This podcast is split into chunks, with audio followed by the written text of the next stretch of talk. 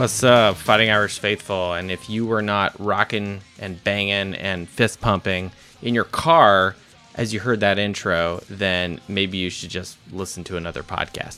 Welcome to the Fighting Irish Faithful podcast. This is season four, episode 10. Notre Dame 2 0, uh, heading into NC State, our first actual Power 5 team we're going to play here, a team that's 1 0. I am joined by my co host, Red Snapper 9098 uh, on the Twitter here and live from the West Coast. We'll get to the surf report uh, soon here since we've got some uh, Southern California punk here uh, bringing us in tonight. Uh, strong, coming in strong, coming in hard because Notre Dame is a foe to be reckoned with. And though, you know, there's a bunch of other bullshit teams above them in the rankings, but quite frankly, I've said it before and I've said it again. Uh, I'm not going to look at the rankings for, and and pay much attention to them the first three weeks. So next week, okay, let's talk about rankings. But you know, let's let's Notre Dame and or other teams get you know three whatever how many weeks in, and then we'll start talking about it. Anyway, this is the Fighting Irish Faithful Show. Thank you for joining us. We are part of the Dos Leprechauns Media Circus Universe uh, Sphere Hemisphere dictatorship what do you call us? I don't know. We're we're on just leprechauns. Check us out on facebook and our youtube channel. But fighting irish faithful is on spotify and itunes. So thank you for everyone for your patronage and listenership. Um and other news i actually printed business cards uh well ordered them. They haven't arrived yet but ordered business cards because I, I don't know about you guys, but like when I see Notre Dame people like at Costco or out in public, and you know, I'm I, maybe I'm just a little aggressive when I'm like, yeah, co Irish, woo, you know, I don't exactly do that, but I maybe this is just a function of Notre Dame fans or you know Notre Dame stadium environment that is just very subdued. but I find that it's uh, you know some fans are either like really hardcore or they're just like oh uh, ah, and I'm like scaring them off. So um, you know we'll we'll see how that goes. But uh, yes, we finally printed business cards here. Oh, and the boss is coming in. Dos Leprechauns. Boss, you there? You're on mute. Oh, oh no, he's on mute. He just he's just listening in. So okay, we got to be on our Hello? best behavior. There he is.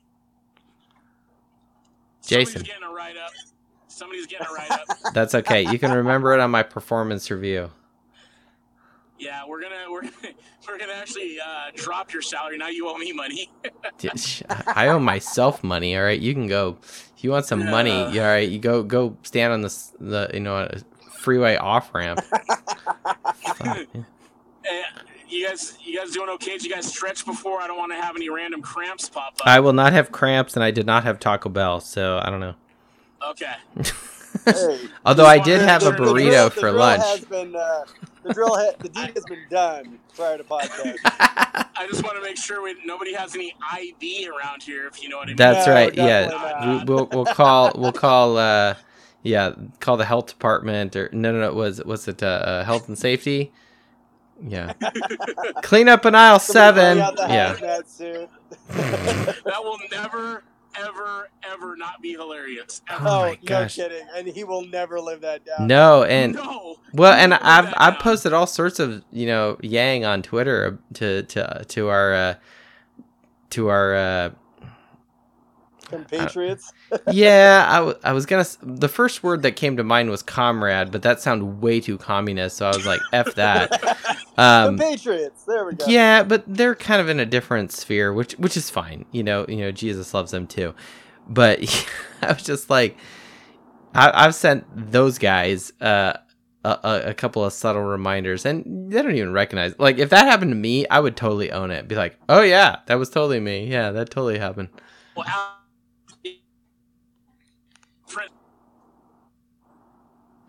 Oh, repeata.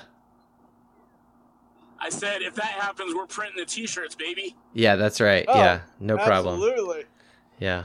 Yep. Yeah, my my my uh, something broke down in, inside of me, and just we had to roll. That's when I go, Red Snapper. I'm so glad you're here. You- You're ready to take over. All right. Well, anyway, for for everyone here, this is the boss. This is the uh, the master of the of the Dos Leprechauns universe, I, I think we need to put your face on He Man's body, and you know, because He Man, master of the universe, right? And um, I and gotta say that bowl cut with your beard would look awesome. that's what I'm saying. Yeah, I mean, He Man's a blonde, but no, like I, I could just picture picture Jason from Dos Leprechauns with with a you know some sort of Notre Dame hat on with the beard, you know the the full facial hair going on, but you know standing next to a lion on a chain and holding the sword in like some sort of metal, you know speedo and and that's that's jason from Dos Leprechauns right i, I think we need to get the uh, the art department on that right away I will. Uh, I'll, I'll, I would I'll buy that t-shirt. Uh, and Where i would is Mike You know- Sloan where we need him. where is Mike Sloan? We'll, we'll put him in the comments here. Um, but yeah, no, we're uh, we're doing the NC State uh, pregame show and a little bit of some um, reflections of TSU, and then uh, we've got we've got the stat piece this week. There's not a whole lot with NC State because they played one week. It's not really a stat piece. It's more of a post game reflection slash inflection and uh, we'll just leave it there and and well hopefully that's a carrot for people to stay on later so boss uh, we'll let you we'll let you get the uh, get the input here before we move on with the show Yeah, I mean TSU. It's. I don't care who you are. You're coming to Notre Dame Stadium. You're coming to win. You're going to put on your your A game. You're gonna. That's your Super Bowl. All the superlatives out there. But um, you know, I you can't be disappointed in any aspect of that game. I mean, defense played well with a lot of intensity, with their hair on fire. Offensively, obviously, we saw what this team can do when they're clicking on all cylinders. Um, I would say my only, and this is just such a minor little thing, but my only, I guess, gripe is at the beginning of the game, it seems like the O line and the D line, both of our, both of the groups in the trenches, were kind of taking some plays off and maybe not taking it too seriously. Uh, we're not going to have that luxury uh, this Saturday. North Carolina State's lot won 16 of the last 17 home games, and that's where we're playing them is at their home. So, got to be ready to play. You know, Brennan Armstrong, their quarterback, is a guy that when he entered the portal this year, I was like, man, I would love for Notre Dame to get that guy. Didn't know Hartman was even a possibility, Yeah. but he can play. He can, he's obviously a dual threat guy.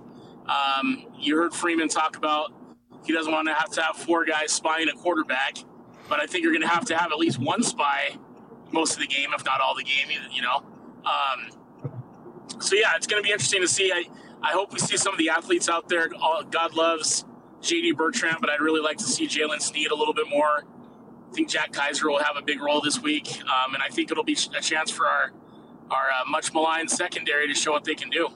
Yeah No, absolutely. I think I think it's going to be pivotal for the defensive interior to really get a push to really break down that pocket, get him basically running to the outside, and then it's going to be throwing on the run. So it's it should give us plenty of opportunity for Morrison Island and a couple others. Yeah. Now, let me ask you this: How do you feel about our D line matching up with their O line? I, I put our O line up against any D line in the country. So, what? How do you think our how do you think our D line fares up? I haven't done much research on their O line. Anybody have any knowledge on that? I mean, for for me, it's honestly it's very hard to to say. I mean, uh, they've played one game, right? And we've played two games against you know Navy, who who let let's face it, I don't you know Navy's rebuilding with Brian Newberry, and we played Tennessee State. You know, so teams with talent. You know, last four years average recruiting with 24/7 Sports of 125 with Navy and 173 with Tennessee State. So now we jump over to NC State down to 46.5 over the last four years, which is like, whoa, you know, much better talent, which is expected, but it's still, you know, not even top 25. Um, whereas, you know, Notre Dame's 11.5 over the last four years. So, you know, to, to, to answer your question, I, I really don't know because because and, and that's going to be kind of one of one of the things here, you know, and, and maybe it's because we've been hurt before as Notre Dame fans and I'm reserved, but I'm not 100% sure of how Notre Dame is going to do this week. Do I think we'll win? Yes. Do I think we'll cover the seven and a half points that we're getting this year? Or, or this game? Absolutely. I, I, think that's a ludicrous score given, you know, the statistics that we'll go into later today.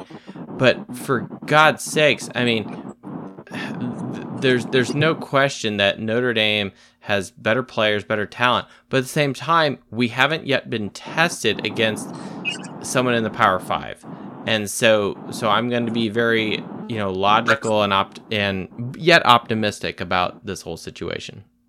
For me, it's going to come down to firing off the ball, where you run defense on against Navy, the triple option. It's the defensive line is a little bit more read and react Whereas, you know, you go into TSU, we were just bigger, and so we could push guys around. But even still, it looked like they were still kind of reading and reacting. I want to see the defensive line fly off the ball and take up space, you know, get through the gaps, occupy, you know, whether it's the A gap or B gap. But I want to see them really come off the ball hard and fast. And I think that's going to be the difference. If we can win the line of scrimmage, then that's going to be the determinant. You know, and, that's a good point you make, Red Snapper. That with the line of scrimmage and and you know our our our uh, our, our He-Man Master of the Universe, Dos Leprechauns here. Um, what what else do we call He-Man? I don't know. Uh, we'll just call you He-Man. He-Man here is is talking about line of scrimmage and can our offensive line match up. You know, I'm very curious about how the offense does this year now um, under a new offensive line coach versus Harry Hiestand, who was here for With a year and departed. Yeah. And and you know, I've done some reflection and done a little bit of analysis on this, and yeah, it was good, and you know, everyone remembers the Martins and Ronnie Stanley and some of these guys, but is that necessarily because of Hiestand and his coaching, or these guys were just amazing talents? you know and, and i don't want to be unfair or kind or whatever i'm you know the jury's still out on this one you know on what my true opinion of Hiestand really is overall it's positive i'm not here to you know dump on them and everything but if we're going to be objective and be very data oriented i'm very very curious on how our offensive line does this year and, and as we move on this you know going forward um, about you know just like to your point, Jason, we should dominate. We should kick their ass, quite frankly. And sometimes that didn't happen in past years under Hiestand. Now, maybe there's a reason for that. Maybe that's a Kelly, Brian Kelly thing.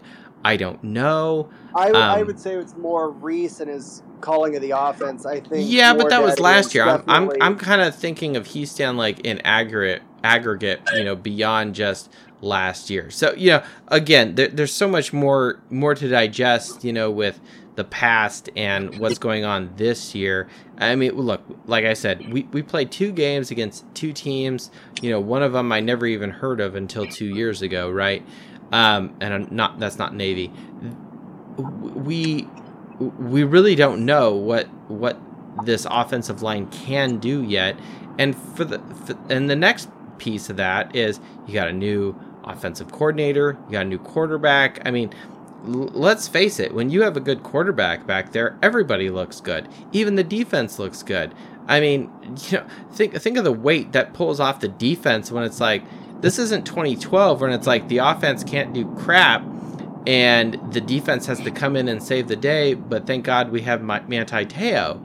Uh, that is not what's going on right now, right? That doesn't mean our defense is poor or bad or anything of that nature. But when you have a good offense that's putting up, you know, 40, 50 points, you know, everyone can feel good and just just ride the wave.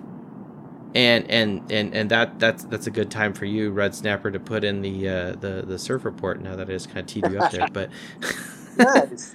Well, since we're on it, it's uh, you know chest to overhead, four to six bears coming out of the uh, due west. So it's some good surfing right now. Get in those last couple hours. Now, now, what what time is uh, is if if I was going to head down to Newport tomorrow? Uh, you know, when the sun you know breaks over the uh, over the mountains here, would that be too late? Oh no, tomorrow morning should be good. Excellent, excellent. I'm going to be surfing some sand dunes out here in Arizona. Nice, nice. Well, good. Well, Jason, Dos Leprechauns, He Man, master of the universe that is Dos Leprechauns. I appreciate you jumping on. We're gonna we're gonna move on with the. Uh, I've got I've got some things to say about the TSU game uh, uh, before we get into NC State and and then the uh, the NC State uh, inflection reflection and and there's a reason for that. Hopefully, people know what I'm talking Look at about. the engineer with a play on words. That's right. Well, that's my Jesuit. Uh, Looks like uh, looks like we got lunch truck on as well. I saw Got that. lunch Yeah, truck on. I put Red Lunch Snapper as truck's on the- co-host on the here. call. He can let whoever Yeah. on, and then Adam Dowling's here, and then Jimmy Joe's been on from the beginning. Adam. Maybe maybe, maybe we'll get Jimmy Joe on here because he's been on from the beginning, uh, and y- you know that was that was kind of a fun experience last week here. Uh, Jason, any last thoughts? Are you gonna stay on? Uh, no, I got to bounce. I got to go actually do. I got a ticket a few weeks ago, and I signed up to do the freaking online school or whatever. Oh, I gotta was hoping you would say like you have to like like remove graffiti from the side of a wall or something. No, no, no, no. I just it's it's a little less than that, but no, it's yeah, gonna be fun. Can't wait. All right. So go Irish. Let's beat the hell out of these guys Saturday and prove. Look at you, criminal. Exactly. I, Yeah. I, I want to see some Morrison Island this week. Th- th- this is Oh, Dos yeah. See you guys Leprechauns. We're Have a rough good around the ad- edges. We get speeding tickets, you know, whatever, you know. uh, brilliant. Jason Lynch. What's up? Yo. Welcome back to the Fighting Irish Faithful Show, sir, at Lynch Mob ND. Where are we at? Just making it home. Bring it home. We're about to about to digest into some Tennessee State uh, conversations here. Uh, Jimmy Joe was on here. I, I don't know if he had something to say here. Um, I don't know if he's on mute or whatnot. Can't tell. He keeps he keeps bouncing on and off. Jimmy Joe, if you're in there, unmute yourself, jump back on, hit the pink button, lower left hand corner. Otherwise, we're just gonna we're just gonna move Okay, can you hear me? Jimmy Joe, Hello. Hello. namaste. Na- no, countryman. Namaste to you too. Uh, well, Oh. that- I, I was, I was, I'm just trying to trying to read the audience here. Welcome back to the Fighting Irish Faithful Show, Jimmy Joe at Jimmy underscore Joe 24 on the Twitter. Thank you. Oh, Mr. Irishman who's Polish. How are you? Uh, very happy to be podcasting with you tonight. Uh, we're we're doing a recap of Tennessee State, which which we appreciate you uh, jumping on. Um, you felt bad for Tennessee State, I recall, but at the same time, uh, you know, we, we got you know it's, it's it's a necessary evil to to defeat your foe. Although we really don't have any bad blood with Tennessee State, but oh, oh, oh, but the thing I worry about, what these teams we play, we we we sh- we shoot them out. We we we um we beat them so badly. Are we going to do that coming up with uh, NC State? You know, I, I that's the- I think the million dollar question here from Jimmy Joe here. Um, do we have the ability to do it? In my opinion, the answer is yes. Um, do we know enough about NC State statistically to really convince ourselves? Uh, probably not, because we have a sample size of one. But here's the thing: they have one game, one win, but it's over UConn. Now, I will say this: UConn is not trash like they used to be in 2009 when they beat Notre Dame. But what I will say is, you know, they won their, I believe they won their bowl game last year. And someone please correct me if I'm wrong. Uh, I'm pretty sure they won their bowl game last year. And, um, you know, NC State, you know, right now they're not, they're not, you know, they're not a trash can, but, but look, their coach Dave Doeren has been there 11 years. He's been there quite a while. Now last year was 8 and 5. Um, but and, and he at as at the program has has a 57% win percentage. So not great, but it, maybe it's a function of his talent or it's a function of his recruiting. I don't know. Um, in my opinion, if I just kind of look at coaching, win percentage, and talent, Notre Dame's got this in the bag. Okay, you you're saying that a quarterback, you know, Mr. Hartman is doing such a good job. He's a better quarterback than their quarterback. Yeah, I mean, this is a good stump to host here. I actually don't have NC State's uh, quarterback stuff uh, queued up here, so you you got me. Uh, you've got me. Ah, uh, here I am.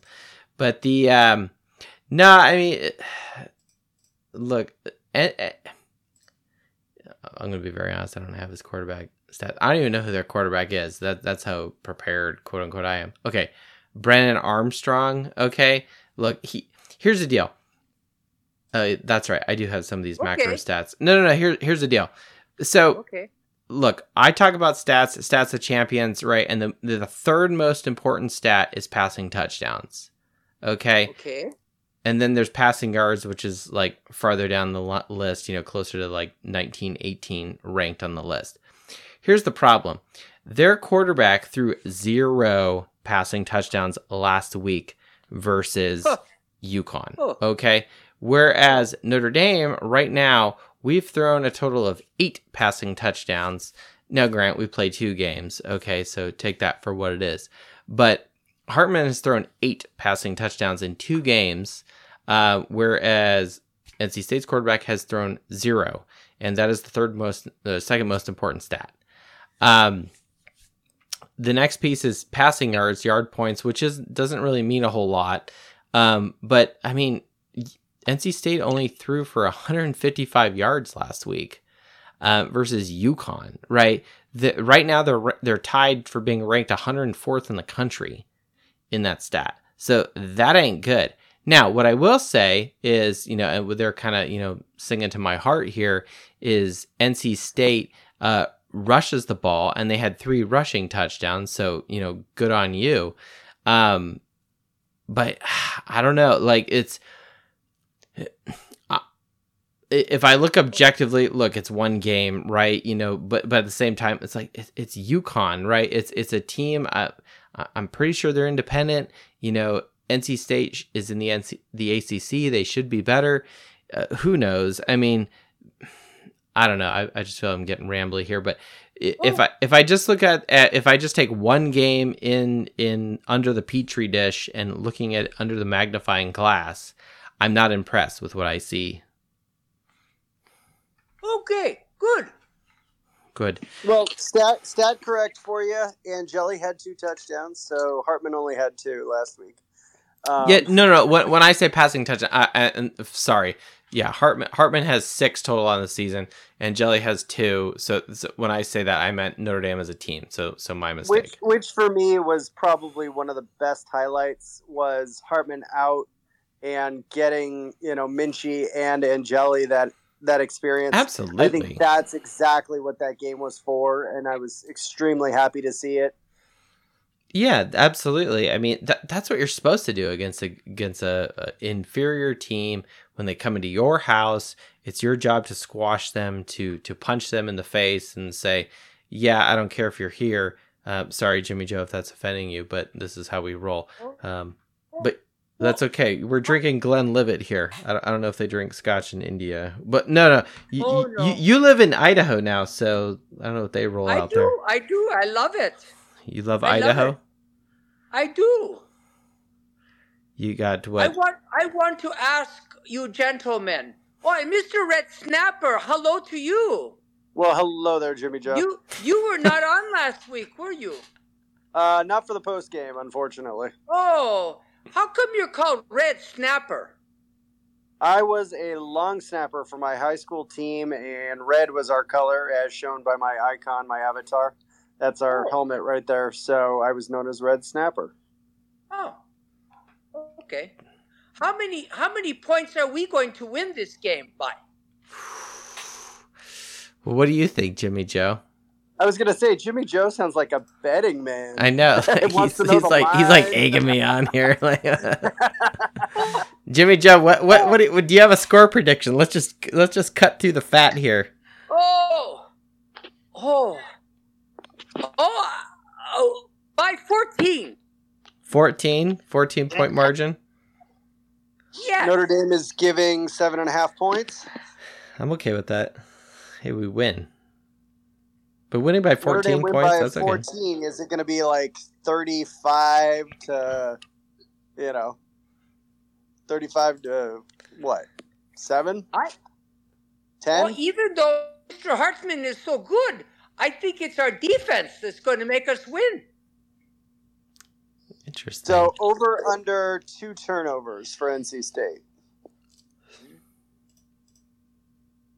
Okay.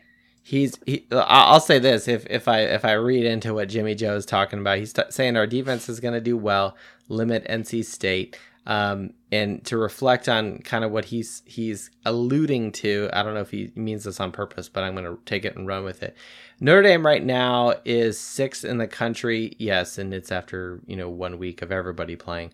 But uh, Notre Dame has allowed their point their opponents uh, three points, right? Each game. yeah, yeah, right. So, so, so ranked sixth in the country.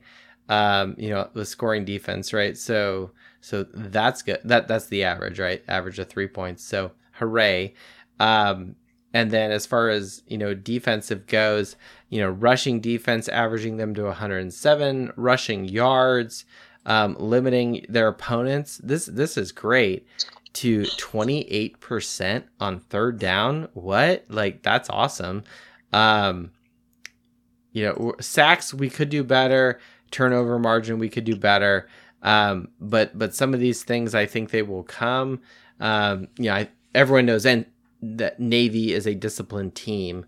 So so that's good and we did play a team that just won. So, you know, that's a function of the turnover margin. So, um I don't think Jimmy Joe's necessarily wrong that I think the defense can build on the success of the previous two games and apply it into this game um, as we go forward. Okay. Thank you very much. I have to go. Okay, thank you, Jimmy Joe. Okay. Bye bye. Bye, Mr. Snapperman. Bye, Jimmy Joe. Bye.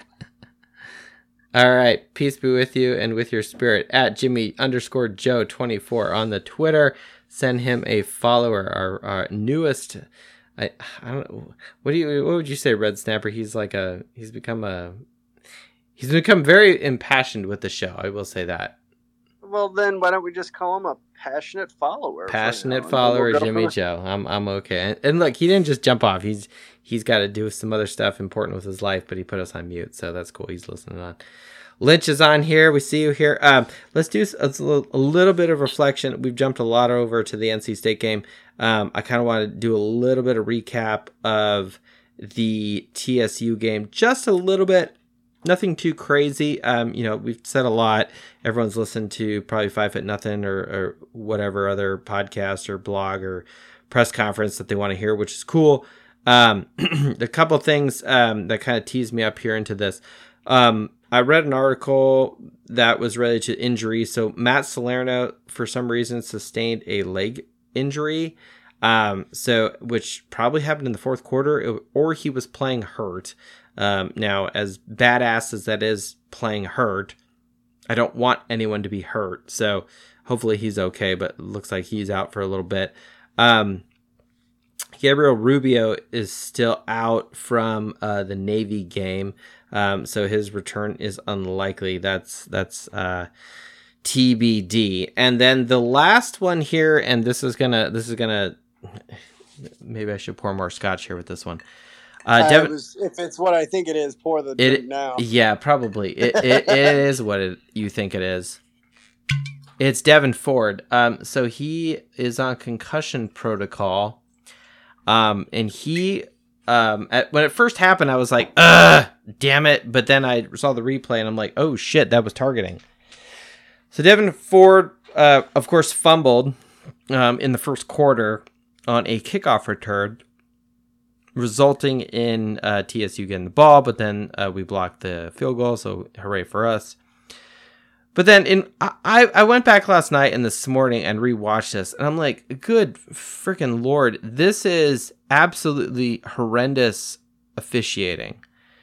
Ford, like, they they have changed the rules of kickoffs. You know, no wedge blocks. They've they've moved where they kick the ball off this and that to kind of force touchbacks. Ford was targeted.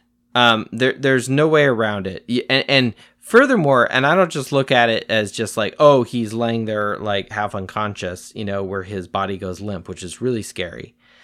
Um, these are things like I don't want Doc to see, you know, because she'll be like, I don't want our son to play football, you know, like the and and the rational, legit thought.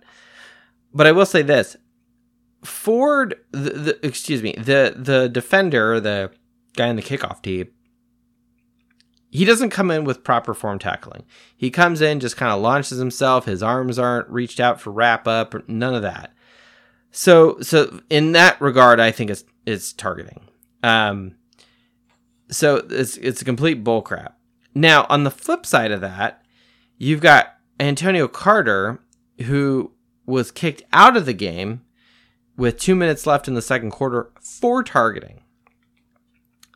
That was not targeting. This is a. No, that was a perfect form tackle. I I have watched that play, and there there's there's a video going out there on on the internet where it's in slow motion his form tackling, like if you put a leather helmet on him and natural grass and maybe put like that that sepia brown kind of like vibe to it, that old timey kind of photo, it is absolutely perfect, perfect form tackling. Like, like, oh my gosh, like head, I, I want to like nothing but shoulder pad. It, it it's it's head up, ass low, arms out, wide base, and he's he's driving with his legs and he's going to the side. And and the only reason why it maybe could be targeting is because the quarterback is like twisting and, and lowering his head at the same time. Okay. But apparently when Carter does perfect form tackling, you know, driving with his shoulder, and first off, his helmet didn't hit his the other guy, the quarterbacks or whoever's is uh it, it didn't hit his head, it hit his shoulder pad, and that's only because he was twisting. And furthermore, um, it just. I'm so pissed about this. Now, the the the flip side of this, or the the bright side, if I may, um, he was he's kicked out of the second half, so he is back for the first half of the NC State game.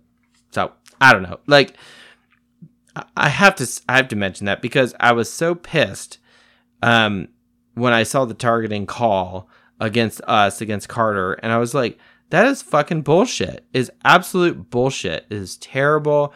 I thought it was awful, bad officiating. We expect this from the ACC, and it was terrible. So, with that, the toast tonight is going out. It's a twofold toast. Number one to to Carter for proper excellent form tackling.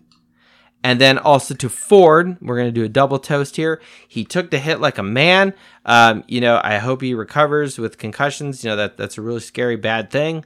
But Ford, uh, you took the hit. Um, you know, you know, fuck you, refs. Okay, that's all I'm going to say to that. So rest up and get better. Pretty much, yeah, exactly. So those are the toasts of the night. So. Um, I imagine Lynch or Adam Dowling has uh, a comment on that. Guys, how you doing? Adam, how are you, man? Hello, Adam. Good, good. Yeah, the comment on that is what was crazy about all that is inside the stadium when that Ford hit happened, they kept on replaying it on the jumbotron, the hit, like over and over and over and everyone was like waiting for like the the refs to be like, "Oh, it's under review," and it never came. And it was almost like the stadium just erupted because it was yeah. kind of a little bit of a sleepy start. Like they weren't playing real good in the beginning on the line of scrimmage, and it was, it was almost like that like jolted the energy in the stadium and got the defense to like everyone was on their feet the whole time that whole stand where we blocked the field goal and was like the defense was stopping them. And yeah. then it almost brought energy to the game, honestly. And then when the second hit on Carter, that was like right in front of my seats. Yes. And he was I mean, it was they, they could not believe this penalty was happening, and they didn't want the review. The stadium even was in more outrage. I mean, Yeah. people were like attacking, and I don't know if they showed it on TV, but Marcus was like in outrage. Oh, They- he was they- pacing like a I did not madman. see that on the TV, He but was Oh. pacing like a madman. dude, he was on those refs. So I mean, he was really close to getting a penalty. I, I'm gonna be honest. I, I like he was just, and the refs were just like putting their arms up. We have no idea. But like, how can you even justify like not reviewing one and then throwing the guy out for the other? Like, I, I it just it's insane. Well, and, and it'd be one thing if it was like the sequence of them, like like like let's let's flip flip the sequence of that. Let's pretend the Carter hit happened earlier in the game, and then they're like maybe a little too sensitive, and so they call targeting when it probably wasn't targeting. But then the Yeah, Ford the- hit the- happens, and they're like, "Oh, we'll let off the gas on this, and oh, we'll just let the, let the boys play." You know, like that actually in my brain makes more sense even though when i watch it it doesn't but like it's the complete flip-flop of that it's that's Yeah. not even the sequence in which it happened It honestly, it had vibes of Major League Baseball and the unwritten rules of throwing at a batter, and then the next team comes up and throws at them, and then the guy gets ejected even though nobody got warned. yeah like that's, that's, right literally the vibes I got from it. I'm telling you guys though, being in the stadium, it almost like incited the crowd, which who incited the defense, and it was like it was it brought so much energy in the stadium where you could tell the defense was just like thriving off it. yeah that was that was in the second quarter when that happened right Yeah, that was all. I think I, I think it might have been the first quarter on the first one with Ford. yes that's yeah, correct Block was in the first goal. quarter. yes we blocked the field and then we stopped them down on the south end, down by where my seats are, the where the Carter thing happened. Then we end up stopping them too. But it was like everyone was on their feet, just going crazy to get a stop because it was everyone was in outrage. Yeah, and and if if memory serves me well, and looking at the box score here and the play by play, I believe that the the series in which the Carter uh, t- alleged alleged targeting uh, play happened, that was the series in which Tennessee State missed their field goal. Yeah, and I think I think they only went backwards after after that happened. Yeah. too. What, Yeah. what do we say? in Basketball, ball never lies. Yeah, But I mean, now that that game's over, I mean, what are you guys thinking about this? Like this game, I know some people may think I'm crazy, but this game has worried me all summer. Okay, like so NC so I wanna I wanna I wanna pause on NC State real quick because because there's something that I need to talk about that, but I'll I'll do that a little later in the show. Uh, so Adam, if you want to just sit real tight here, I do want to get your feelings on that. Um, there's something you said real quick. Um, you were talking about like, and, and I've heard this from multiple places, and and you know I talked to some other friends, people offline, not on Twitter, about uh, the game this uh, this past week against Tennessee State, and people are like, "Oh, Notre Dame came out slow, or it seemed slow," and you know, and, and of course, if you look at the box score, and you know, okay, the score was seven to three after the end of the first quarter. Like, okay, that is a, that is a, a fact that's written down. I did a little deep diving into that just to kind of understand, like, well, okay, what does that really mean? I think what what it really comes down to is look, Notre Dame started with the ball. It took us 10 plays to score a touchdown. Now, what's interesting is on the flip side of that, we, we kick off, it goes over to Tennessee State, and they end up going 15 plays for six and a half minutes until they get their field goal. So you've already ha- had just two possessions and we've already rolled off 12 minutes of clock time. Most of the, the first quarter is done and over with. Okay. Now, and then right after that is the Ford hit, right? And Tennessee, Tennessee State recovers, right? So it's first and 10, right at the Notre Dame 12. And, and fortunately, our defense just completely stuffs it, stuffs them. Incomplete pass, run, no game, incomplete pass, blocked punt. Okay, Uh, fantastic response by the defense, right? That that was the turning point of the game, which is fantastic. Like, so I'm not trying to like whitewash or sugarcoat or you know pick your metaphor. I'm I'm just saying the the the sheer i- i- if people want to be critical, maybe the defense in the first series was slow. Okay, by allowing Tennessee State to put up 55 yards in six six and a half minutes for 15 total plays. Okay, but they responded immediately right after that. And and maybe that's a function of the this new running clock rule okay? So maybe we can expect this to happen. I don't know.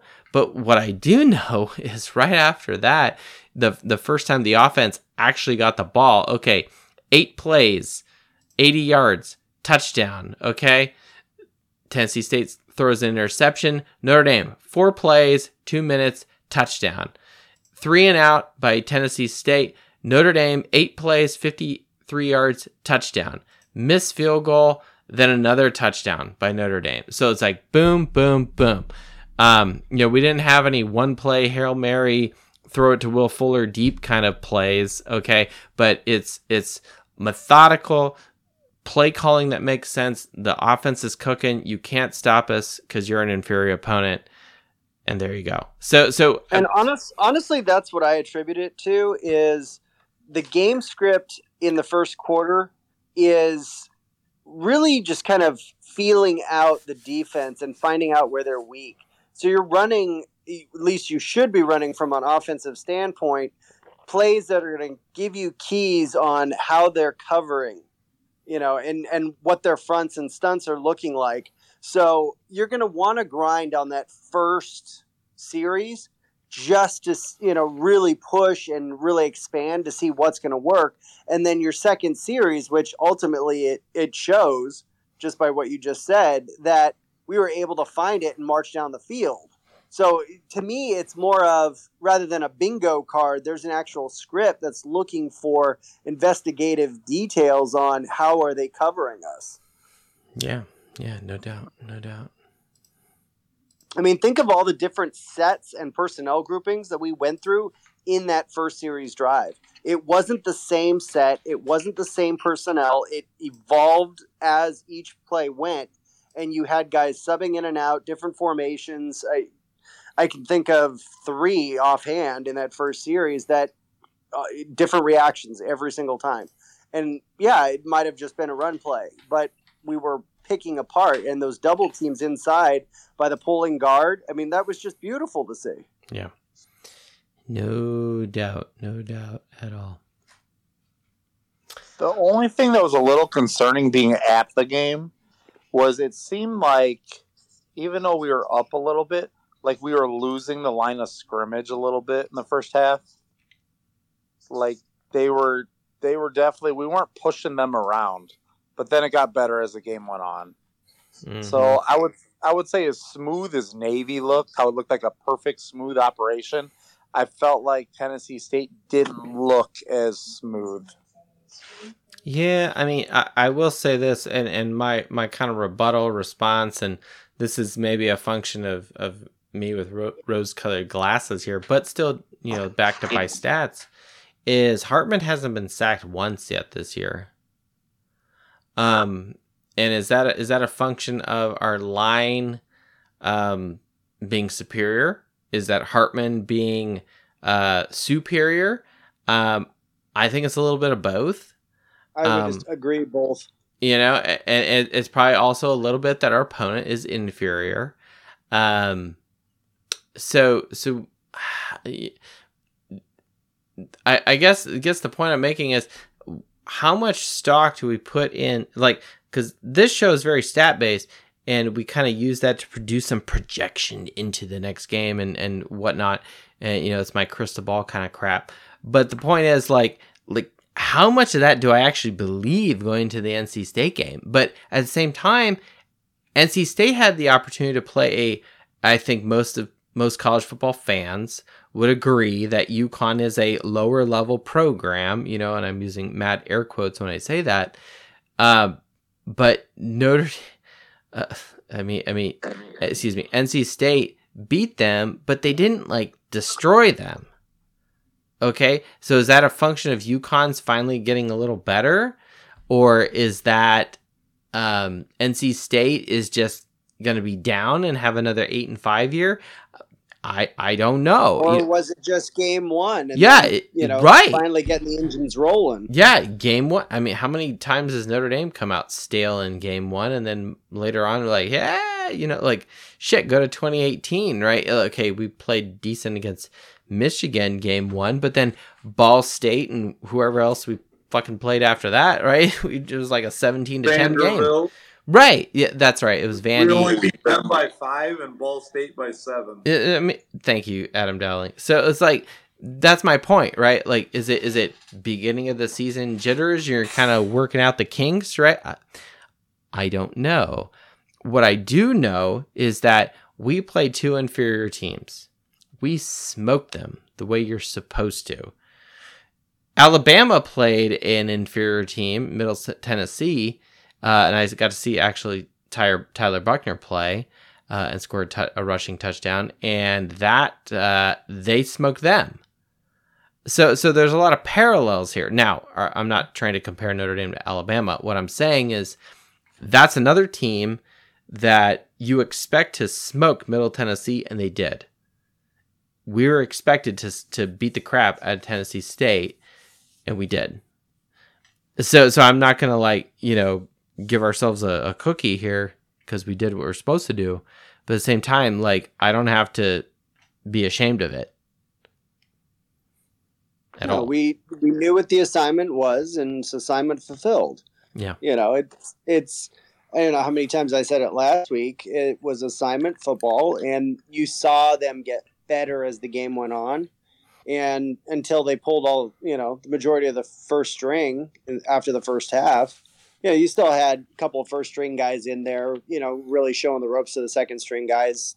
You know, come third quarter, but it, that was very much a know your assignment and you know next man up if we ever need it and this is the exposure and the experience you need to get there so i definitely i i saw it for exactly what it should have been and i was extremely ecstatic that the score reflected that and then we had the secondary in you know and and i, I loved how we had our starting running back in with Angeli just to give him that little extra comfort and Mhm. then you know he slowly opened it up Yeah. Yeah, no, I, I, I mean, when you when you play a lower level team and you're up big going in the fourth quarter, yeah, that what a great time to put your backups in, get them some reps, some necessary reps, keep them engaged, get them some you know comfort uh, with some live reps. It's a little bit of garbage time there, but at the same time, you know, to see them score points uh, against the the uh, you know the Tennessee State squad is is fantastic. You know, I'm not gonna not gonna be upset about that. I just love the camaraderie it built because you saw Hartman giving signals to um, Angeli when he was in, and then you saw Angeli doing it when Minchey was in. You know, so it was just this camaraderie just amongst. You could tell the quarterbacks with each other, but you saw the same thing. You know, the the first string that was in in the third quarter. You know, patting. You know, good patting the guy. You know, next to him, like, come on, get this one. You know, on the offensive line, and you know, some of the the second string uh, secondary on the defense, same thing. You know, reading keys, and you saw the the safeties pointing things out and making calls. So it was exposure that you saw. Absolutely. Well, I know Jason Lynch jumped on uh, earlier in the show, and he kind of we, we kind of I don't know if we elbowed him off the the, the armrest here in, in the in the seat here. Lynch, uh, any thoughts about Tennessee State, or or you want to jump into NC State?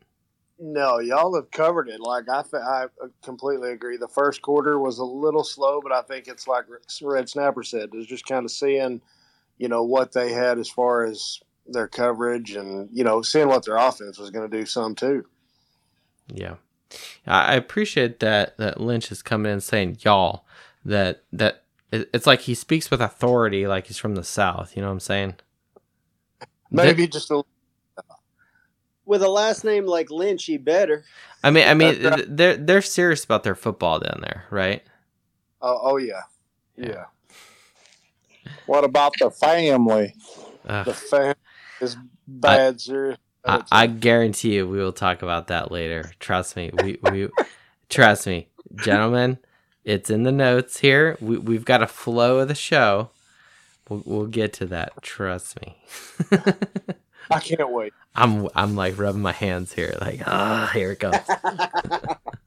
Yes. All right, all right. Well, well, Lynch has spoken with authority, uh, like, like a like a judge on the bench here. all right, let's move on to NC State. So, um, a little high level thing. I did, did a little research here. One, one of my favorite websites. If you don't, if y'all don't know, I'm gonna look at Lynch. He's like rubbing off on me. If y'all don't know about Winsipedia, you gotta check this out. This is one of the coolest websites ever. You can compare college football teams head to head. It gives you the history. It gives them their win streaks, their largest margin of victory, this, that, and the other. It's great. And it's a great website to go to to look at gee, when how what is the history of Notre Dame versus NC State? Well, this website tells you. Truth or a lie to Red Snapper. Notre Dame has a losing record against NC State. I would say that's true. That is true. Notre Dame is two or one and two, one win, two losses. The first time we ever played each other was in 2003. Thank you, Tyrone Willingham. It was a bowl game. We lost 28 to six, and then uh, we lost in 2016, 10 to three. We'll come back to that.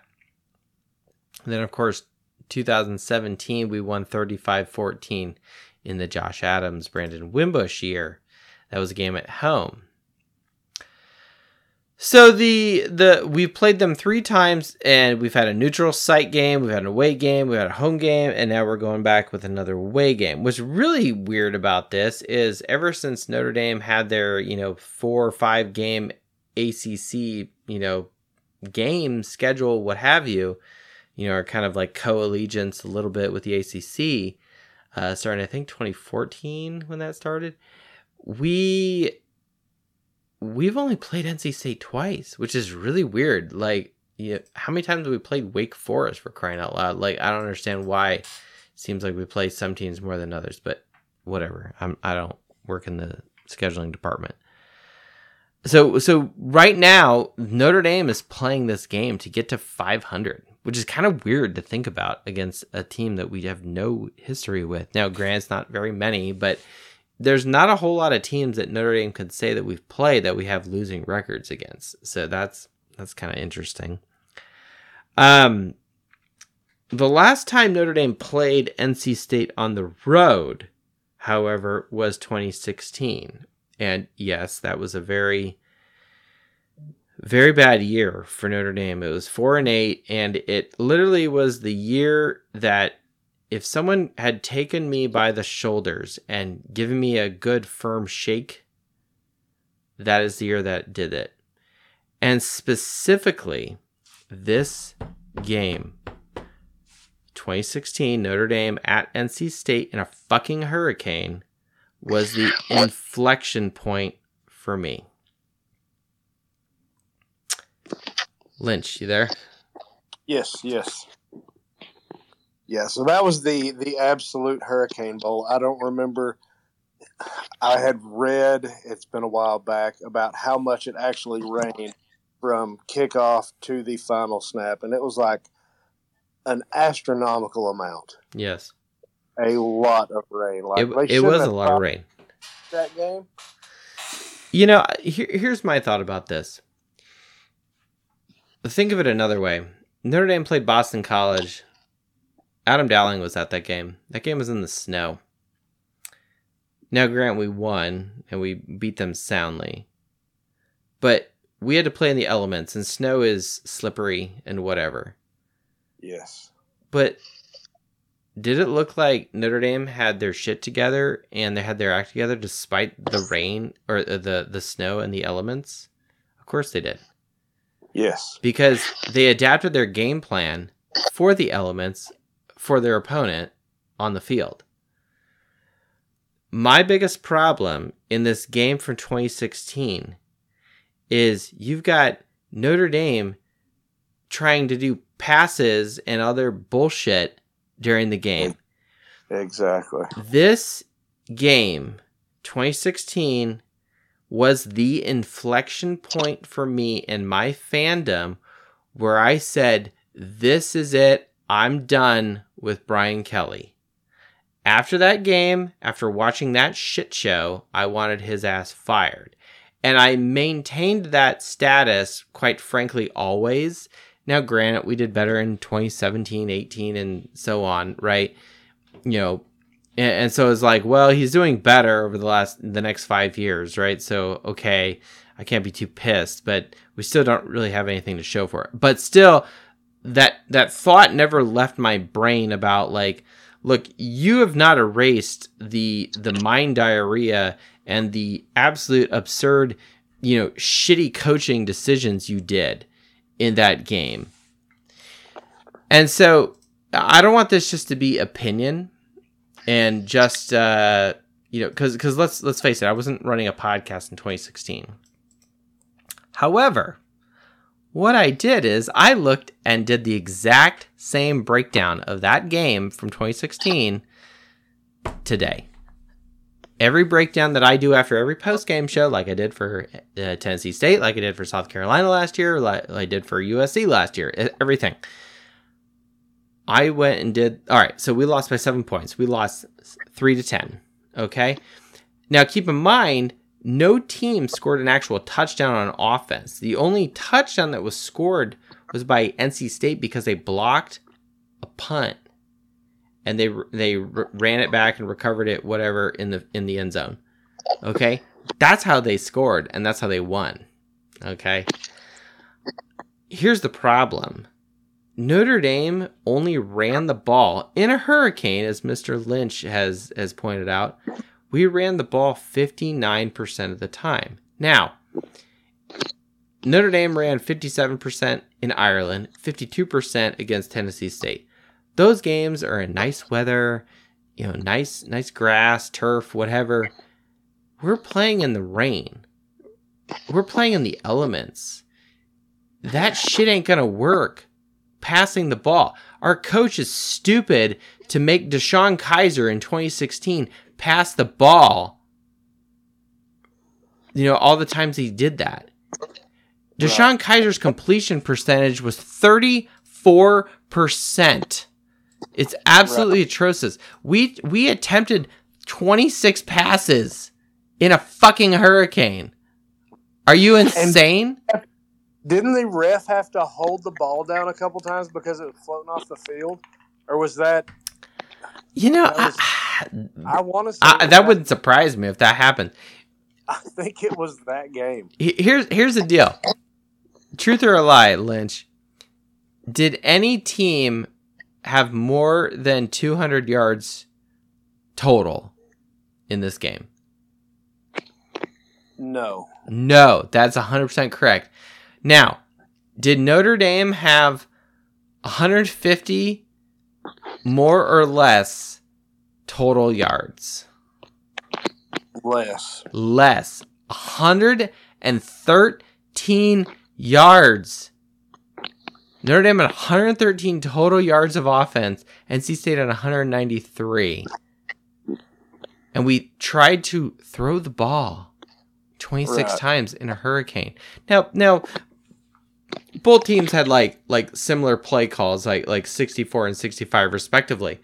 But quite frankly, like it's ridiculous, right? And and it's gonna be messy. There's gonna be fumbles and the ball's slippery, right? Okay, but the play calling was trash. Okay, I, I looked at some of the the game gameplay here. The, this is ridiculous. Notre Dame first drive, three and out. it's like we're, we're throwing to, to CJ Sanders, then incomplete pass, then a, a three yard loss pass to Adams, right? And then Newsome has to punt. NC State ends up marching the ball down.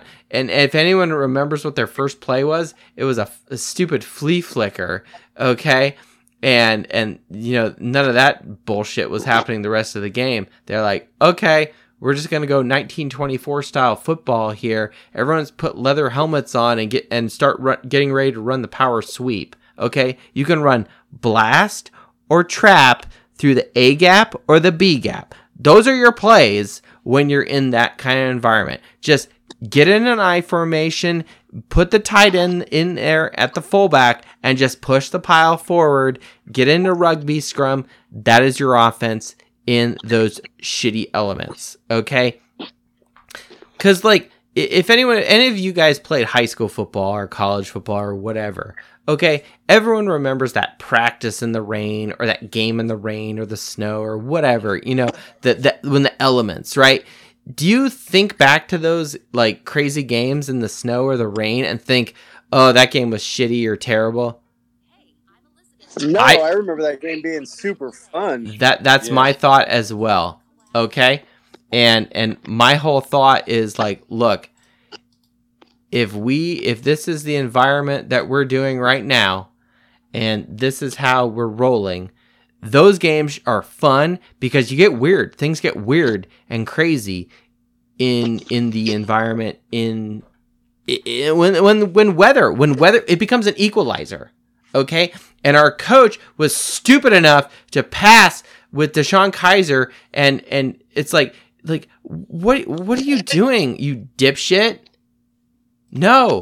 Like like I, in in one of my my earlier podcasts I ever did you know I, I made some crazy claim and I still stand by this that you could have taken the team knowing that the weather was going to be shit and you could have taken them over to the Compton ice rink and had practice on the ice.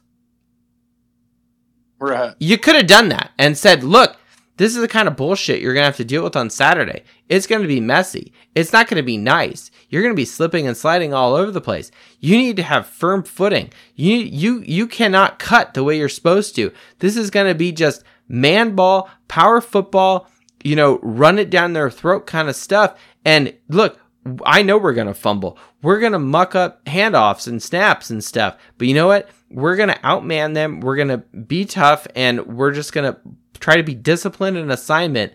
And it's not going to be sexy. It's not going to be pretty, but we're not going to deliberately call plays to put you guys in a losing situation. And damn it, that is the problem I had with Brian Kelly. He put us in a position where it was a no win situation, and it's absolutely bullshit. And as soon as that game was over, I was like, fuck you, Brian Kelly. You need to get your ass fired.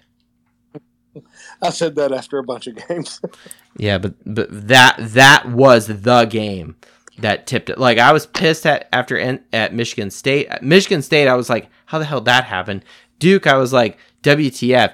Then that game happened. I was like, okay, trust me. I feel like I could have called a better game. Like like that's how bad it was. And and I know that's arrogant and whatever, you know. I'll get some hate on that on Twitter. But like look, there's no fucking way that I would have called that in that environment. No, effing way. On grass, by the way. It's not a Yeah, turf that- field, it's a grass field. Natural grass feed. I don't know what it is now, but Yeah, they should have gotten like the fire department to bring in fire hoses and just sprayed them in the face the entire practice. And that's what I'm saying. Like like just just turn the sprinklers on. Like like get some hoses. Like just have have a coach on the side of the line, you know, sidelines with a super soaker. I don't care, okay? You know, c- take take the ball, cover it in butter, like whatever, okay? right, Think of something to make it difficult for you to practice. Make it difficult. Your job is to make practice hell so games are easy. You fucking idiot. yeah, Now, he's not our coach anymore, so I, I can I can kind of step back and I don't have to give him too much grief. Um it'd be a much interesting much more interesting podcast if BK was still our coach, but he's not. So uh, and, and here's and here's another thing. Thank God for that. Amen. There's no way in hell Sam Hartman would be at Notre Dame if Brian Kelly was still our coach. no, no, there's no way. No several way. at Notre Dame. No way. He would have gone to Alabama or something like that. Guaranteed. Guaranteed. All right, that that's my little rant about the 2016 game. Um, if anyone wants to have further questions about that, you know, by all means. That that is a that is a key moment in my Notre Dame fandom where it made me really rethink things. It was that game. That was the inflection point for me. Um, I, I don't know what it is for other people, but for me, I was like, this is god awful. This is unacceptable.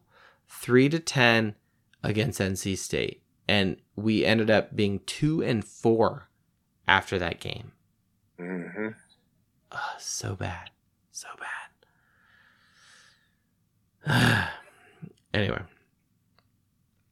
and we don't need to talk about you know how poor we were on third down, how poor we were on um, you know our uh, our scoring drives. You know we were one of thirteen, so bad.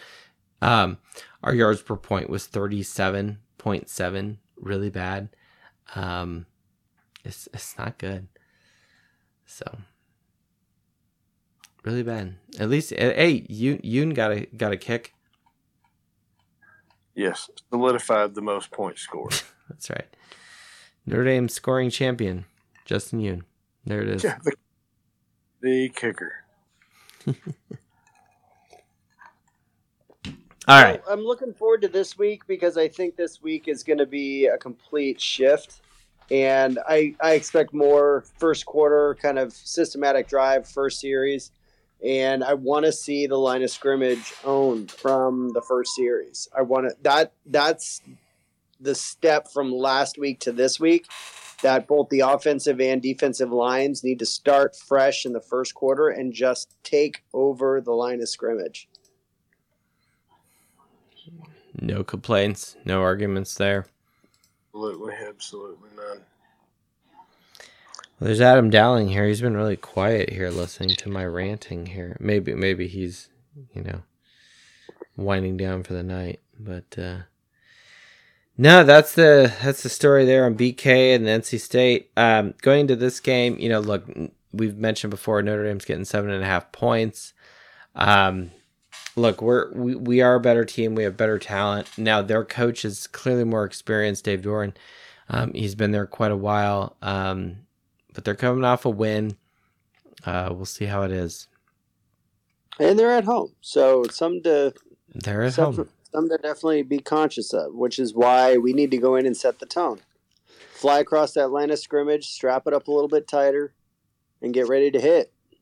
Yeah, take the You take know, the face out of it really fast. Yeah. the attitude needs to be you're going to feel me all game long. Yeah. The the thing that gives me a lot of hope is the top six stats. Um, Notre Dame's clearly put up a lot of touchdowns. We're number two in total touchdowns, number two in passing touchdowns. This is in the country. Grant, we've played two games. Um, we're number 16 in scoring offense, which is great. Um, scoring defense, we're sixth. Total defense, we're sixth. And rushing touchdowns were seventh. So we're, we're looking really good compared to, to NC State in all of those categories. Um, right now, all of them are, are getting green lights from me. So I um I, I do think we'll win. You know, again, NC State's played just one game, so it's really hard to gauge um how they where they bounce um going into this week. You know, we we are fortunate to have played in that early week. Uh, so we've started early. So I feel like we have the advantage. Um just from a just from an overall just getting into a groove finding finding who we are as a team i what i will say is this last game versus tennessee state you know hartman you know distributed the ball well we distributed you know who was scoring who wasn't right? There wasn't really one player on offense that really dominated or you know this isn't you know will fuller or you know you know josh adams or uh, you know golden tate or whomever that's just you know being in the spotlight. You know if anything it's just hartman just because he's distributing the ball well. Um you know, I guess Angeli also threw two touchdowns, but the point I'm making is I think this is the week where we start to see a little bit of separation, maybe in the receivers, maybe even a little bit of the rushing. Yeah, I could see that. I could see, you know, which receivers get out of their breaks a little bit cleaner, which ones, you know, consistently, you know, Hartman's able to go to. I think it's a mixed bag when coverage is soft and he's got his pick of the litter and so it's just going through his progressions and okay, I'm going to but when you have to get the ball and put it into a tight window, I think that's one thing we haven't seen from Hartman yet is him having to thread that needle because he's had so many different options. So it'll be interesting to see, you know, how the defense for NC State does, you know, put coverage on our receivers and then does a number one, you know, or a, a 2A emerge and then Hartman see how he he reads his progressions through that. Yeah, no doubt, no doubt at all. The um, the one thing I, w- I did want to mention here is um, there was a touchdown that happened um, in the third quarter, and it was great because this is when Angeli starts coming in, right? So, um, I mean, pretty much Angeli played pretty much all of the second half, other than a little bit from Minchey, and you know his first series, okay, we had to punt, but his next the next series, the first series that he comes in and he gets a passing touchdown. Do you guys know who he threw it to? I want to say it was Price. Yeah, baby. Yeah, baby. Yeah, let's do it. Now, I, it was funny is is is when that was happening. Um, I kind of like was like really keying in on the TV, like, oh, are they gonna do it? Are they gonna? And they didn't do it in Notre Dame Stadium. I, I think Adam Dowling can comment on this if if I'm wrong, but I'm pretty sure they didn't play the Price is Right theme in Notre Dame Stadium. But um, I, I gotta mention that because we got we gotta give Price his dues. Yes, he's one of the many players, but uh, your last name is Price. I mean, come on. I, I would have thought last weekend would have been the perfect time to do it with the passing of Bob Barker. That would have been a nice little like homage to him too. That's my thought too. What the hell, Notre Dame? Like, just again, ask for forgiveness, not permission. Like, whatever. Like, come on, Notre Dame, get over it. Yeah. You know, you for hey, that. Notre Dame legal team. I know you listen. Why don't you get on it and get the permissions from the actual TV show? it's called dollars. All right, just, just. Good grief. All right, I don't know. Uh, good times. Well, but to Jadarian Price, he get he gets a, a passing touchdown from Angeli. It was great. It was that was that was awesome. So no complaints. All right. Um, a couple other things here we want to wrap up. Uh, so after after Notre Dame's beat down, okay, you know, the the the first weekend of, of official college football didn't really didn't really disappoint. You had Clemson losing to Duke. We'll talk about that soon. But LSU, That was awesome. I watched LSU, like, the they they lose to Florida State again. First game of the season again, which I thought was weird that they're playing each other. You know, two two years in a row at neutral sites, but whatever. Um, I thought that was bizarre. Is that like a tradition? I don't think so.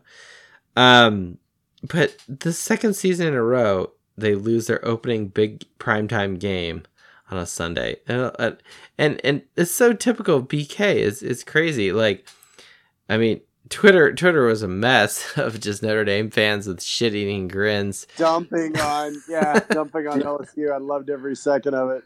Irish breakdowning Brian Kelly. That's right. Amen. So I mean, and, and then and then his press conference is just like we're just the Notre Dame fans are doing that eye roll thing, just like, God, come on, man. We we've heard this from you before. Yeah, And it's then- not his. Gosh. It's not his fault. Uh, all I will say is that LSU fans, we tried to warn you. We told you this was gonna come, and you didn't believe us. And now you're you're dealing with this shit, and it's like, hey, you're making Mike Norvell at Florida State look really good. And I'm not saying he's the bee's knees or anything like that. You know, it's just That's a and coach. he's not a slouch either. But He's don't No. Norvell is a halfway decent coach. He's had to look. He's had to pull himself up by his bootstraps. He had a very rocky start at FSU to when he started. Um, his players, I think, circled a petition to get him his him, his ass fired. So I mean, like he's had to win over his players while still being a hard ass, getting into them and say, "Listen, man, you're at Florida State," you know, and like, look, I don't like Florida State at all. Okay, but they do not make you know top. They are not in my top tier hate teams at all. Part of me kind of kind of respects them a little bit, uh, and don't ask me why. It's just kind of a weird thing. Um, I will say this: I love the chop. Like I hate it, but I love it. Like it's it's a weird love hate thing, and like when I see it and I hear it, like I don't know. Like I will say this: It's it- amazing to experience when it's against a team that it's you just love. fucking hating. cool. Like, can we just admit the chop is fucking cool? Like, the like, I'm it's sorry, cool it, it is cool. Like, like, uh, hit me on Twitter, right? I I'm losing As, followers. as long fine. as it's not happening to you, the chop is awesome. Well, sure, but like, but even if it is happening to me, like, like, like when Notre Dame went down to Florida State in what what year was that? Red 2014, and and that was a that was a fucking crazy game, right? And we should have won that game, by the way, um, if not for a bullshit call, pick play, whatever. Uh, That's that's a whole other story. But the look, I, I didn't mind it when it was happening to us in that game either. It's like like that's who you are. That's your Florida State. You're the Seminoles. Like like em, you guys are embracing it fully. I got no problems with that. Like it's it's loud. It's obnoxious. It's annoying. It's kind of what chants kind of are. And and what it really reminds me of is like if you go to England and you watch a legit soccer game, they're doing all these fucking cheers and you have no idea what they're saying. Oh, the songs are freaking. That's what I'm saying. And those fans, like, you want to talk about passionate fans? Go to an English soccer game, okay? I I've been fortunate to have gone to one, okay? But we sat up in the cheapos and we were just kind of like, yeah, we're just kind of here for the experience. But you know, go Rams. The whole point is like, like that's passionate, passionate sportsmanship or or pas- passionate fans, okay?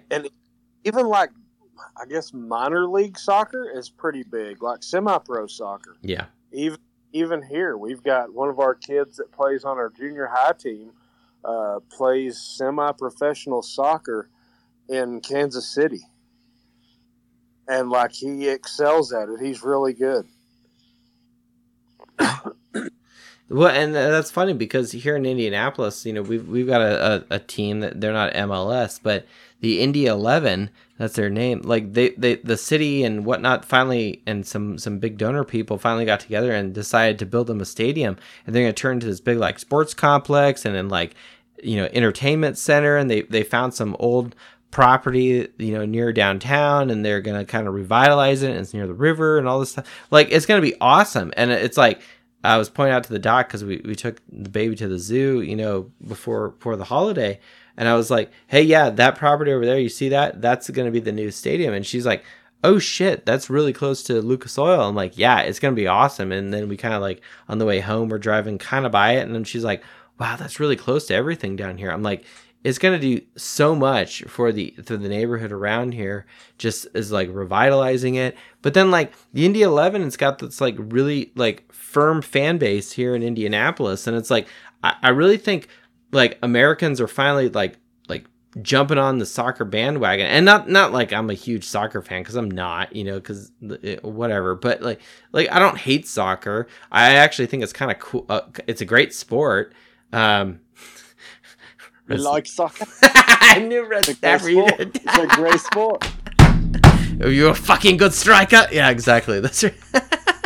if anyone doesn't know what we're talking about, you need to brush up on your S- Sylvester Stallone movie trivia there. But the uh, Cliffhanger, baby. Great movie. Cliffhanger is a fucking great movie. Okay, it's it's cheesy as hell, but I want to watch it now. Let's watch Trip. Boss, I'm calling sick, and not not not Jason Jason uh, He Man Hendrix. Hey, Lynch, Lynch, can we get uh Hendrix's face on He-Man's body? Can we do that? Absolutely. Let let let's let's get a T-shirt going with that. Put, Yes, put, we'll. Uh, put that shit on Whammy Swag and, and I'll buy it. Okay. Yes, yes. I'll uh, try to work on that tonight or tomorrow. Yeah, let, let, let do it tomorrow. It's fine. It's kind of late. Yeah. All right. So LSU loses. Notre Dame fans are happy. Uh, LSU is just like WTF because they didn't believe us and we told you so. Yes, and I've got. Prime time Colorado. Yeah, I don't have that in my notes. Okay, I, and I said this on on a previous show. I've reserved pretty much all opinions on uh Deion Sanders, on Colorado, because I'm just like I just kind of want to wait and see. And then I looked at their schedule and I was like, "Fuck!" They opened this this year with T- TCU. Dude, to put up 40 plus in your first game. I mean, you talk about Big 12, right? It's a good thing Colorado's going to join the Big 12 next year. So it's like a, it's just a points gasm where it's just chips, salsa, offense, and the defense is just over on the sidelines eating donuts, I guess. but it's like, seriously, um, Colorado wins. They, they, uh, yeah, I mean, it's, it's not bad.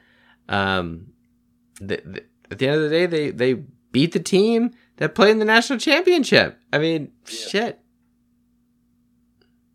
But do you, see, I've kind of thought like I don't know if TCU and I don't keep up with TCU football, but I don't know how many players they were down from Well, from they, what they lost their starting quarterback. They lost a couple interior guys. Defensive line, they lost two, I believe. So I mean, it was a decent. They looked a little bit smaller, and you know, even the the broadcasters were saying that. But it it was. I don't know if anybody's had a chance to see the pregame speech, but that that got everybody going, and it was it was perfect. It's us against the world, and you know, basically now is your time. Like now is the time to show up and basically he was asking rhetorical questions that the the team started answering. And that's how the whole thing ended. It was galvanizing. Like i was ready to strap a helmet on and play after watching it. And it, it just it was beautiful to see like every single one of those players was there for the guy next to them. And it was beautiful to watch because it was about go out you know and just play your best. You've worked you've done everything you need to do. Now it's about every down and taking the, everything out of it. yeah. Well, yeah. and, and I think, and then, and then I'll let Lynch go here. I think what it is is is if you're at Colorado, you're you're feeling really good about yourself because you you were able to go in there into someone else's house, by the way, on the road, and there's all this media hype with your coach, and you know there's all this quote unquote turmoil and people transferring and this, that, and the other. And it's like, look, at the end of the day, you end up winning. You end up putting up more points than the other team. And that, uh, look, I, I didn't look at the box score of the game or anything like that, so I, I can't speak with authority on this. But at the same time, it's like, look, you, you won the game. And, and it's like like you're gonna shut a lot of people up when you go to someone else's house, especially TCU. Uh, like if they had played like Colorado State or you know Montana or you know pick, pick a team in you know you know the Mountain Time Zone that no one really cares about, it'd be a different story. But you went down to a Big 12 team, a team that was played for a national championship. And granted, they got their ass kicked, but I think most teams were going to get their ass kicked by Georgia last year. But the point is, y- you won, and you everyone was expecting you, Colorado, to lose, and lose by many, many points. Yeah, I didn't even give them a chance to keep it close. Like I don't even know what the spread was. I remember hearing that, and I was like, "That seems ridiculous," and it wasn't. And they they sm- they they didn't smoke them, but they they they won.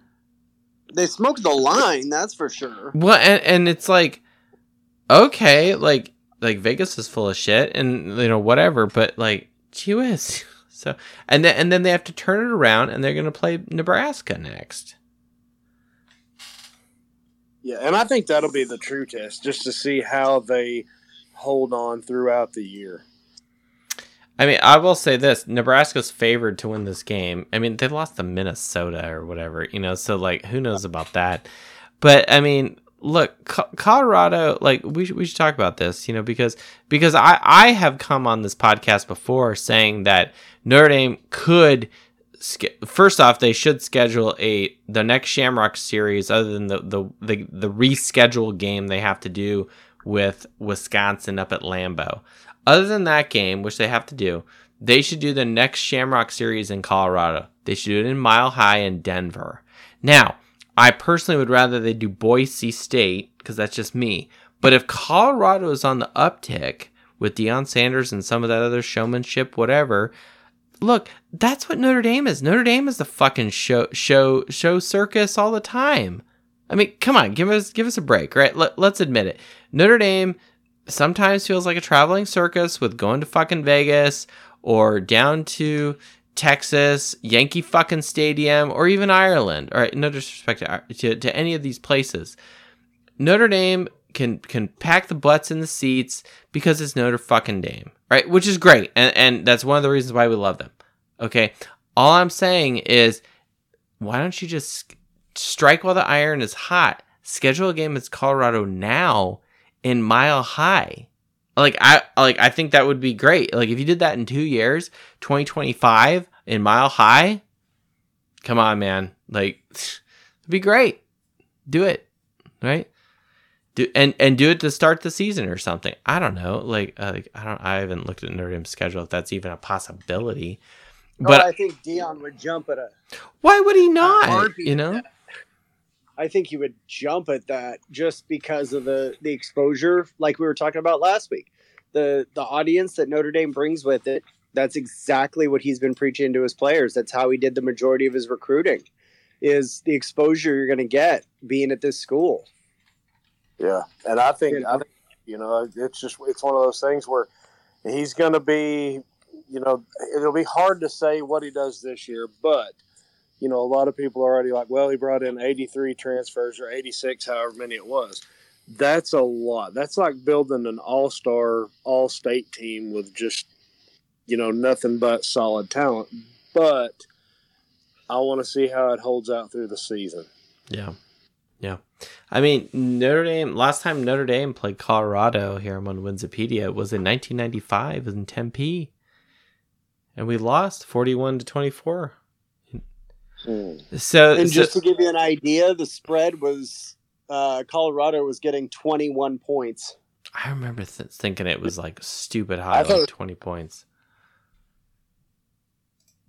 And that they are actually not favored against Nebraska. Nebraska is favored. It's going to be interesting to see for sure. I but think I'm so, definitely too. loving that. I mean, I mean, they lost to Minnesota. Like, so I like, I don't know what it is. Like, like clearly Nebraska's volleyball team is bringing more people in than their football team right now, but which is fine. Like, I have no problem with that. But the, um, yeah, I don't know. I mean, they got Matt Rhule now, so so that's you know we'll see how that goes. But I don't know. It's, I mean, it's Nebraska. I mean, they, they- I'm not saying you can't get good talent at Nebraska, okay, but it it's gonna take a few years, and I'm really hoping that their fan base can just simmer down and just whatever. Mm, it looks like Colorado's actually favored. Is it all right? Colorado minus, Colorado minus three and a half. ESPN's telling me 58% win probability for Ne- Nebraska, but they don't have the actual they don't have the line show. Yeah, uh, Yeah. that is weird. Its yeah, it says the line the line is 3 points. I agree. But then the predictor I don't, I don't know. Why do I trust ESPN? I shouldn't even be on this website. Whatever. Okay, one last thought. Clemson. Clemson losing. Okay, so Cle- I watched that game. Clemson looked fucked in that game. Like, like, and, and here's the thing. I did a. I didn't go into the whole spreadsheet piece with this, but I just kind of thumbed through the yard points, yard points. Okay, passing yards, rushing yards, and just the pure athleticism I saw of Clemson over Duke was far superior for Clemson. Way more yards, way more athleticism. Like there was like a like a like a fumble that a, like a defensive back or cornerback picked up, started to run back, and someone from Clemson just totally out out you know ran him and tackled him obviously before he could score. It was their quarter. I, I don't even know if it was Klub, Klubnik, but but all I'm all I know is Clemson clearly has better athletes. Clearly um, has a coach that has a reputation for winning. But now everyone's starting to say, like, well, maybe only one because of Venables with this great defense, and you had two really good quarterbacks, you know, with Deshaun Watson and uh, what's his what's his face with the herbal essence long hair, right? Who, who embarrassed the fuck out of Notre Dame. Um, Lawrence. yeah, Lawrence, thank you. Um, like, are people starting to question Dabo Swinney? Like, is the reason why you were successful is only because you had transcendent quarterback play, and, then offensive yeah, and a good DC, and then maybe and and those are hey, trust me, those are two great great combinations, right? Good defense, good quarterback. Pff, sign me up, man. I'm a, I'm a I'm a homeless person on that mountain, you know, cooking a can of beans, okay? Doing that. All right? I will do that this day and that day every time on Sunday. No problem. But Clemson loses and then Duke now does that game get interesting? Like The Look. Duke game, absolutely, it does. Well, because here's the thing. Like, okay, so we we Navy Tennessee State, right? We won those two games. We got NC State this week. All right, we got to pay attention to that. Then we got Central Michigan, the on Saturday the 16th, which we'll talk about in a minute, and then Ohio State.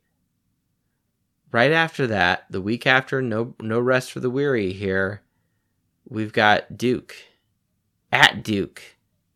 I think it's going to be an interesting measure because we play both Duke and Clemson at their homes. Yeah. So it's going to be an interesting. I think we could be the measuring stick to see. Okay, what team really is the better of the two? yeah. No, I I I don't disagree with you at all. The um And I would imagine that Clemson's got more talent. I just think Duke is a more coached team because they definitely look like it on Saturday.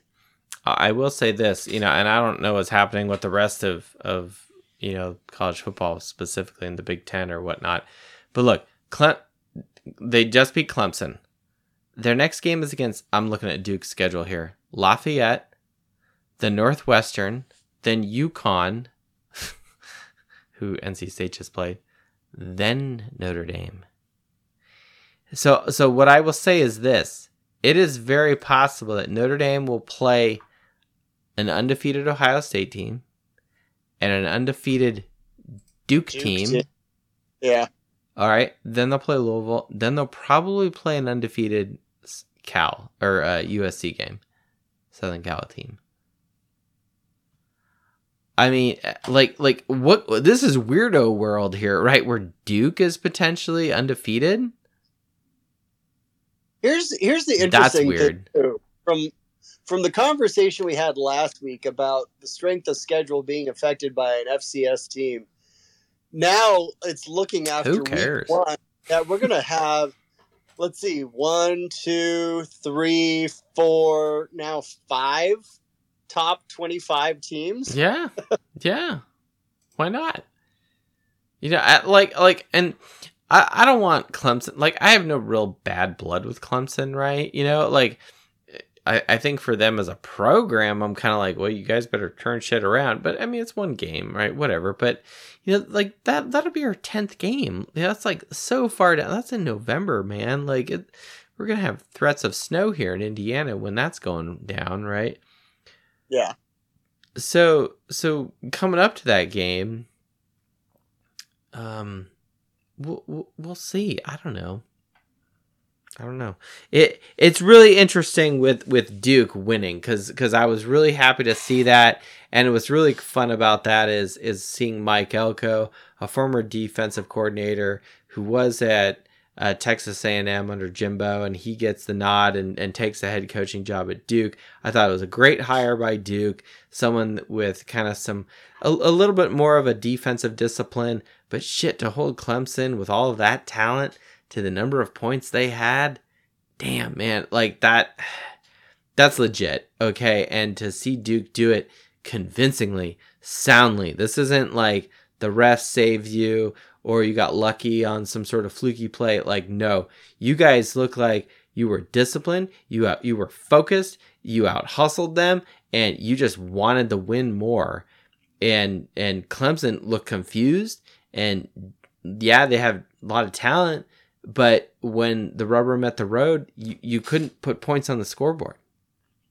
They they looked like deer in headlights. Got punched in the mouth and dazed, and all of a sudden scores two touchdowns. which which is really strange coming from a Clemson team. Uh, you know, ever since you know 2015, quite frankly. Um, and, and you know, I'm seeing stuff on Twitter like, well, Notre Dame broke Clemson, this, that, or the other. You know, I, I, whether that's true or not is is to be determined.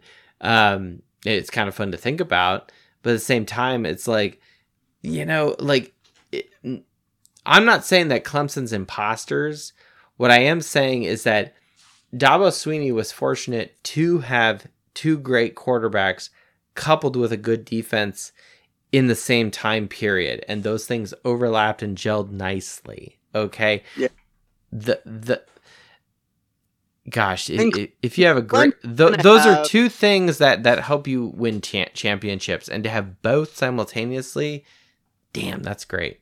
That's great. Clemson's Clemson's going to have two weeks to repair itself and get itself, you know, straight because they have Charleston Southern next week and then Florida Atlantic the week after that before uh, hosting Florida State at Death Valley. So Mhm. that's going to be interesting game on the September 23rd Saturday.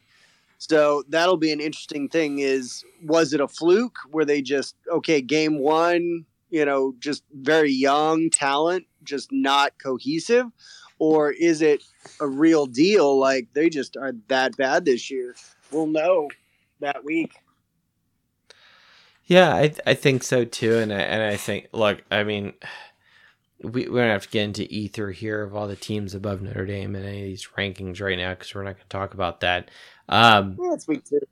yeah, it is week two. Well, uh, yeah, exactly. It's week two. It's week three for Notre Dame, right? I don't know why they say week zero. It's kind of confusing, but um, Like zero period. it's still a freaking class. It's it yeah zero period. what are we on a block schedule here? I don't know. Yeah, the uh, the whole piece is is very strange. So, um, last piece here, Red Snapper. Um, so we uh we won't get into details here. So, uh, just a quick preview. We will have a post game show. Uh, this Saturday for the game, so check us out on Saturday after the game. Uh, we'll be here and then I was kind of doing a little foreshadowing. So right now we're looking at episode 96. Episode 100 is coming up. Now the question is, I'm getting really dangerously close to a thousand followers on Twitter at faithful underscore Irish. Uh, I think when I checked uh, yesterday this morning, I was at 994. So getting really, really close here uh, to that that a thousand thousand followers. What will happen first? A thousand followers or 100 episodes of this podcast? Ooh, Uh, 996 as of right now. that's what I'm at. Okay, we're we're getting there. So yeah, but how many of those are like bots and you know just I don't know. I, I, I don't, don't know. we'll see. But um so that so all right, so we got the schedule coming up here. We got we got this game. Uh obviously we'll do a, a show next week on Tuesday uh going into the Central Michigan game. Uh we will not we will not be doing a Central Michigan post game show. Uh, we have a uh, we have an uh, another uh, family obligation to fulfill. Uh, so we will not be doing that. So what that means, if we fast forward and you want to do some foreshadowing, some math, my right now, as the schedule goes, the 100th episode of the Fighting Irish Faithful show will be the Ohio State post game show. Whoop whoop. I hope it's a good one. That's all I gotta say. I, I will say this: I have the music already planned out for that game. Right. Um, if it's a win, so I'll just say Gonna that. give us a hint. Gonna give us a hint. no, no hint. Um, it's awesome, and uh, I'm excited. So the uh, so we'll see. Uh, we don't want to count it. Look, we got we got two more games to happen. Like if we lose this fucking Central Michigan and then beat Ohio State, that's kind of weirdo world. Um, so maybe maybe the music won't be appropriate. But the point is, look, we don't have to get too crazy with that. So so we will not do a post game show of Central Michigan, but episode 100 will be at, right now with the schedule the post game show of the Ohio State game at, at night, which means it's going to be really late. Uh, we're talking was that 11:30 uh probably starting start time depending on when NBC you know lets us go. Um we can fire up the mics. So we'll see how it goes. Um but yeah, that that's the schedule right now. So no post game show for Central Michigan, and that game's on Peacock. That's not why we're not going to watch it. Uh, again, another family obligation. Uh, but that also maybe means that Red Snapper and I can watch it later at another time. So we'll go from there. So, any other thoughts, my brother or Jason Lynch? We lost uh, Jimmy Joe. We lost Adam Dowling and uh, He Man of the Universe, Hendrix. No, I think everything's covered. I'll, I'll be at the Central Michigan game, so Oh, y'all don't watch. I'll uh, I'll get some details in the in the group message. excellent! You can you can be the boots on the ground here. Uh, maybe we'll just throw you the keys to the car and make you run the show. How about that? No, no, that would be horrible. You don't want to do that? Get on a Twitter space. Yeah, it would probably be. Yeah, it wouldn't be. It wouldn't be good. No, it wouldn't be good. Just drink a bunch of scotch, you'll be fine. All right, just pull up ESPN box score and just talk to that. Like that's what I do. Right. half And stay, and stay away from the Taco Well, Bell no. pre-show. Yes, I think I think it would I'll probably spit break out my scotch as you were doing that. oh, that was great. All right, men. Well, very good. Fun show. Great show. Um, I'm happy that, um, yeah, I mean, look, the- Notre Dame needs to improve. We need to, to beat a Power Five team, which is great. And, um, yeah, that, that's pretty much anything else. I, I look at each of these three weeks as stepping stones. We had Navy, now we had an FBS, now we have a Power Five. Just one step, each improving on the week before to get ready for Ohio State. So just keep climbing those steps. Absolutely. No doubt. Well, I think that's going to wind us down here tonight. This is the Fighting Irish Faithful Show, part of the Dos Leprechauns media universe here. Um, we're happy to be in your phone, in your ear, during your drive, during your work, during your gardening, whatever the fuck you're doing. It doesn't matter. Cheerleading competition, you know. Uh, Yeah, cheerleading. Jimmy, tip of the cap to Jimmy Gallagher. It's all good. Um, and you know, tell your employer what you're listening to. It's totally fine. Very happy you've been part of us. Let's go out there, Irish. Let's let's kick the ass of the Wolf Pack here. Um, take that, Jack London. Right. um, very happy to do this show. Uh, what else can we say? It's been a good show. Um, that's pretty much it. Oh, we didn't get a Twitter shout out. Shit. Uh, we'll give it to Lynch. Jason Lynch, you've been on pretty much the whole time. You stay staying with us, bringing us, winding us down here with Celtic chant. Jason Lynch, you're the, the Twitter shout out of the night at Lynch Mob ND on the Twitter. Go Irish, beat the Wolfpack, beat them soundly, like they owe us money.